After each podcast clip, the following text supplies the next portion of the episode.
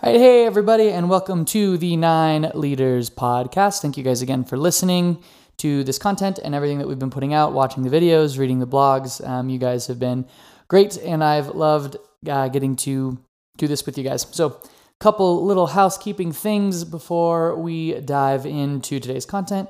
Same stuff as last couple of days, uh, but if you haven't listened to the last episodes, you may not know. Liz Orr, who is the uh, individual who runs the Instagram page, Rude Ass Enneagram, and some other stuff, is going to be on our show on Friday. I'm going to actually record that tomorrow evening. There will not be a live video for it, so if you want to take part in that, you will have to download the podcast. Uh, that's going to be really cool. I'm very excited to have her come and be a part of what we are doing. Tuesday nights uh, at 6:30 at Discovery Church in Colorado Springs. I am teaching a free Enneagram class. I just taught the one last night, and so next week we will teach the two. We're going through all the different parts, and you can pop into that whenever you want. Um, come in uh, on your number only, or come in for the whole thing. Uh, it's free. It doesn't matter. You just show up, walk in, and you're there. It's really exciting. So uh, it's a very um, dialogue focused group. I talk a little bit about the type and give a little bit of stuff to work with, uh, but then really we just all kind of hang out and talk about um, talk about the content. We ask questions. We we just dialogue with people who identify as that type or have a spouse who identifies as that type. It's really fun. It's a great way to start learning the system a little bit. Uh, and then lastly, if you're listening to this on Apple Podcasts, you could rate, review, and subscribe. It's super, super helpful to us. I'm going to ask you guys to do that every single time until everyone has done it um, because that's just that really helps get us traffic and get us some visibility in the podcast world, and that is wicked helpful to us. So for those of you who have already done that, thank you so much. I really appreciate that you guys have chosen to do that. And uh, if you haven't done that yet, that'd be super helpful if you would please. All right. So that's all the housekeeping for today. Let's move on to today's content. So yesterday we talked about uh, eights in relationship to the shame triad. So that was eights relating to twos, threes, and fours. Today we're going to talk about eights and the final triad, which is the fear triad. So that's type fives, sixes, and sevens. So let's jump right in with type number five. So this can be subtle and powerful, or this can be really triggering and abandoning. Fives are known as the investigator, and they are an extremely cerebral number. They live inside their heads and they take a sense of pride in their lack of physical need. Eights are far more in their body than in their head, and they pride themselves on their earthly achievements. So their their house, their car, their sexual and professional conquests. And so, as we've seen with other numbers, these opposites can be really helpful. So, an eight that's in healthy space, so healthy eight, can help a five find their way out of their head and into their body. Uh, fives are so cerebral that they can completely disconnect from the real world.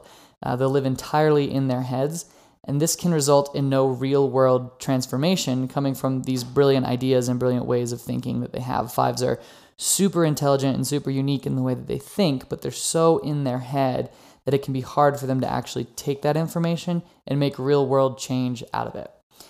An eight can help draw that out of them, connecting their brain to their body and connecting them to the real world. On the other hand, as we've said, eights can be really irrational and impulsive. Um, oftentimes, eights will act before they think, and the outcome is not always what they had intended. So, a five can help an eight to slow down and to look at all of the different subtleties and possibilities and possible consequences of their actions. So, this can help the eight to be less impulsive and to formulate a plan and to execute that plan and to get the results that they wanted from that plan in the first place. So, this dynamic of the eight helping the five put their thoughts and ideas into reality, and the five helping the eight to execute plans based on those thoughts with this finesse and intelligence makes for a really uh, unique and really powerful um, combination. Unfortunately, uh, at lower levels of health, those differences become problematic. Fives, in their intellectual superiority, might start to regard impulsive eights with a level of disdain and, and even pity. Uh, eights who have a strong desire to make their mark on the world may view fives' lack of physical need as a weakness, um, some sort of laziness, which will cause contempt in the eight. And as the two become more and more unhealthy, the five will begin to isolate, fearing the eight's impulsivity and irrationality. And fives feel safest when they're alone, so they begin to become alone. And this triggers the eight's fear of losing control, which will cause them to lash out at the five for being secretive and isolated, which will only cause the five to withdraw even more. And it becomes a cycle of eights triggering the five to withdraw, and the withdraw of the five triggers the eight to lash out, which triggers the five to withdraw, which triggers the eight to lash out, which triggers the five to withdraw, etc., etc., etc., until it totally falls apart. Type number six. Uh, this can be a protective and loyal or a defensive and competitive relationship. Sixes are the loyalist, and they hold a really similar view of the world to the eight, uh, namely that the world is unsafe, that people can't be trusted, and that an individual must always be ready to defend and protect the things that they love. Eights do this by openly displaying aggression and dominance. Sixes do this by forming tight bonds and alliances with people that they deem to be safe. So once the six has proven that they can match the eight's energy, and once the eight has proven that they can be trusted, the two will form a really tight and protective bond. Uh, from the outside, it will appear to be a very us versus them, us against the world mentality, and that's because it is. Um, this pair is going to build structures and environments that feel really safe to the people on the inside, so the people that they love, so their family, their friends, their teams, and their staff. Uh, but it'll be very imposing to everybody on the outside who would try to get in. So, similar to the 8 5 relationship, sixes can help eights to see things in their plan that they may not have seen before. The, the worst case scenario mentality of a six will help them to alert the eight to potential threats and potential weaknesses. Uh, eights will then counter those threats and weaknesses. So sixes really look up to and are loyal to the strength and protection brought by the eights, and eights are often really touched by this loyalty. So a six who who wants safety, who who sees that the whole world is out to get them, and voices this to most other numbers, they're just kind of almost dismissed. When they voice it to an eight who they love and the eight loves them, the eight will do everything they can to create that safety. So it creates this really um, uh, admiration in the six, looking up to the eight. And the eight is really touched by that because, as we've said, eights are kind of secretly compassionate and secretly a little bit more emotional than they let on. And so to have somebody really look up to them and thank them for the work that they do um, can be a big deal. And eights also admire the strength and tenacity in a six. Sixes also bring uh, a softer and more playful side to the duo. So, uh, in order to talk about the potential trouble spots between an 8 and a 6, I need to quickly define sixes in a little bit more depth. So, there are, are two types of sixes there's phobic sixes who are more outwardly afraid and they deal with their fear by seeking authority to keep them safe. And then there's counterphobic sixes who deal with their fear by shoring up their own defenses and rejecting all forms of authority. Counterphobic sixes, the ones that reject authority, often look like eights. So counterphobic sixes will clash with eights if they fail to come to a mutual trust of one another. Eights seek dominance and control, while a counterphobic six rejects all authority and control. So this pushes the six into an offensive mode, fighting off this perceived threat of the eight, which pushes the eight into offensive mode, fighting to dominate. So after a few uh, flare ups completely erode trust, the two will go into a defensive mode, completely shutting down and regarding each other with hostility and suspicion. Occasionally, one of them might make a move for dominance only to be countered by the other. And then phobic sixes, on the other hand, they'll be more open to the eight's control because they're seeking that authority, they're seeking something to keep them safe. But their outward displays of fear and anxiety may be regarded as a weakness by the eight. So this will lead the eight to have some contempt for the six and not to offer that same protection. And sixes, um, similar to twos that we talked about yesterday, they're fiercely loyal and they may not leave the situation, which will cause um, some codependency and will only further irritate the eight who perceives the six as weak. Um, the eight will begin to regard the six as an obnoxious parasite and mistreat them even further. And this will feed into the six's conviction that the world is full of unsafe and untrustworthy people, which will only serve to to um, to add gasoline to the fire of the six's rampant anxiety. Eights and sevens. So this can be energetic and bountiful or reckless and immature.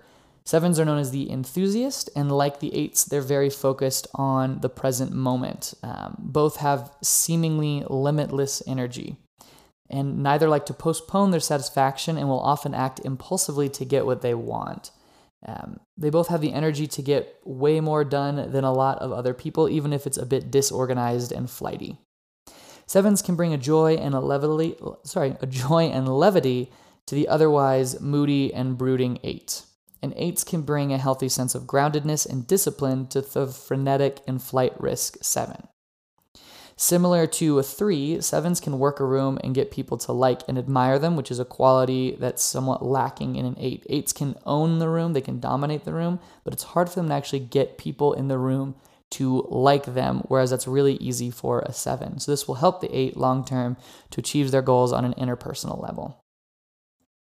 But with so much energy, if the two don't find a healthy outlet to express it, it can turn really ugly. So, similar to the eight and the four relationship, um, fights are a really cheap way to experience intensity and to experience excitement.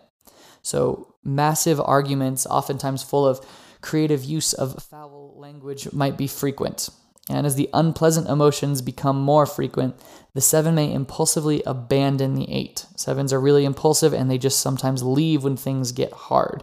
So as the unpleasant emotions get get louder and louder and stronger and stronger, the seven might just bail uh, which is a great fear to an eight because they want that control. They want to keep their environment controlled. Both types enjoy prodding the other and saying things that they know will offend the other. Again, really similar to the eight and four. I don't think that sevens and fours like to admit how similar they actually are, but this dynamic can really highlight that.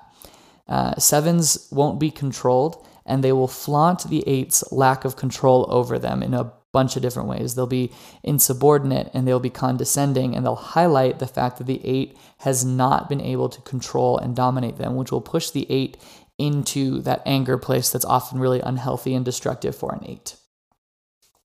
So that is how eights relate to the fear triad. And remember, I've said this on the last two episodes, but I'll say it again on this one. Uh, there is no such thing as a bad pairing. There is no two numbers that are universally bad together. There's no two numbers that are universally should avoid each other. And likewise, there's no two numbers that are always universally good together. Every relationship has its strengths and every relationship has its weakness. It takes growth and maturity and communication and mutual respect and mutual admiration from both parties to make any relationship work. And this is true outside of the Enneagram, this is true within the Enneagram. Any personality types can be a good fit if they are mutually respectful of one another, understand one another, and are really aware and understanding of themselves and their own stuff that they have going on. If you can have that, then any relationship can be successful.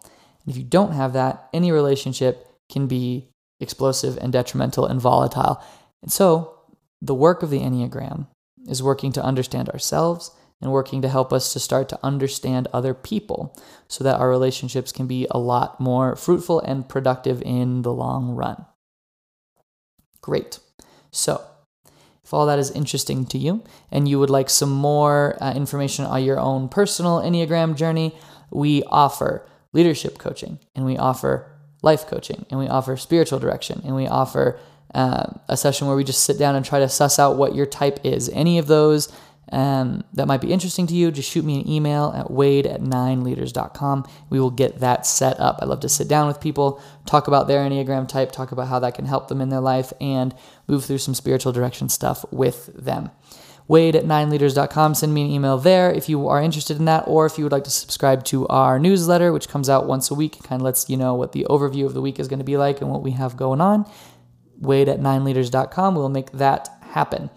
Please remember if you enjoyed this and you're listening on Apple to rate, review, and subscribe. If you leave us a Facebook review, that's really helpful as well. Anywhere that you can review us and what we do, that's super, super helpful. If you guys would be willing to do that, that would be really, really awesome.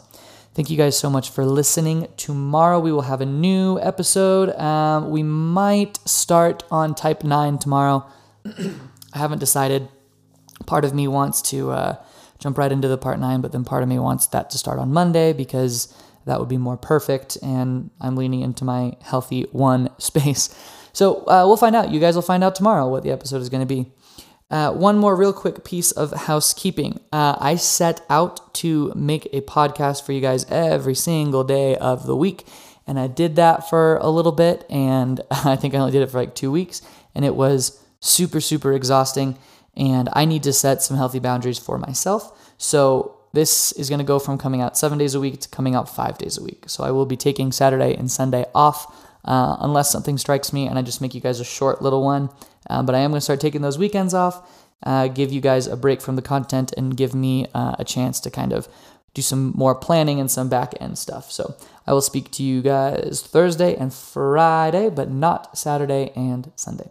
All right, cool. I will miss you guys on those two days, but I think it's it's healthier for me in the long run to take that break. So thank you guys so much for listening, and we will talk to you tomorrow.